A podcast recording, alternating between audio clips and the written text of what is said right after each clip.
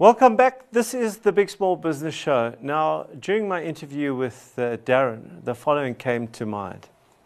What I see with many businesses that are in the scale part of the, of the business is that they are predominantly product focused. In other words, they've got a product, it's very exciting.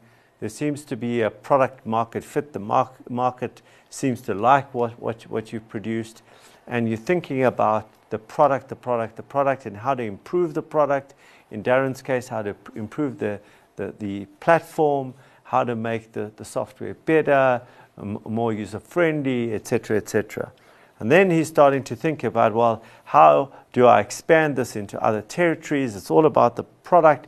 And now the, the focus now, as soon as he's thinking about moving it into another territory or trying to expand the reach of that product, something else has to happen, and that is around strategy. So, at a very high level, what generally happens in small businesses is you start off, which is quite normal, thinking about product. But there is a point in the growth of that business that you have to flip from thinking product to thinking strategy and seeing product as part of that strategy.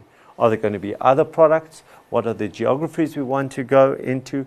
How are we going to get into those? Why are we going into those? What is the margin we're going to make? What is the requirement for the business? It starts to become far more strategic at a point. But most small businesses, as they grow, forget to transition from product to strategy. And that's where they fall down. And you've heard the statistic that 96% of businesses fail within a 10 year period. Most of them happen when they are scaling. And one of the reasons for that, the predominant reasons for that, is the inability to flip from product to strategy. So, if you're one of those businesses that's in growth, do remind yourself to flip between product and strategy. Well, that's it for today's show. Do remember if you think it, write it down and make it a reality.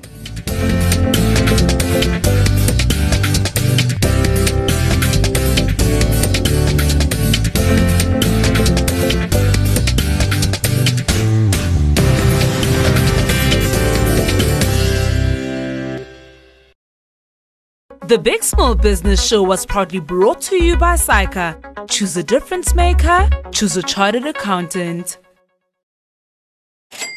The Big Small Business Show was brought to you by MTN Business.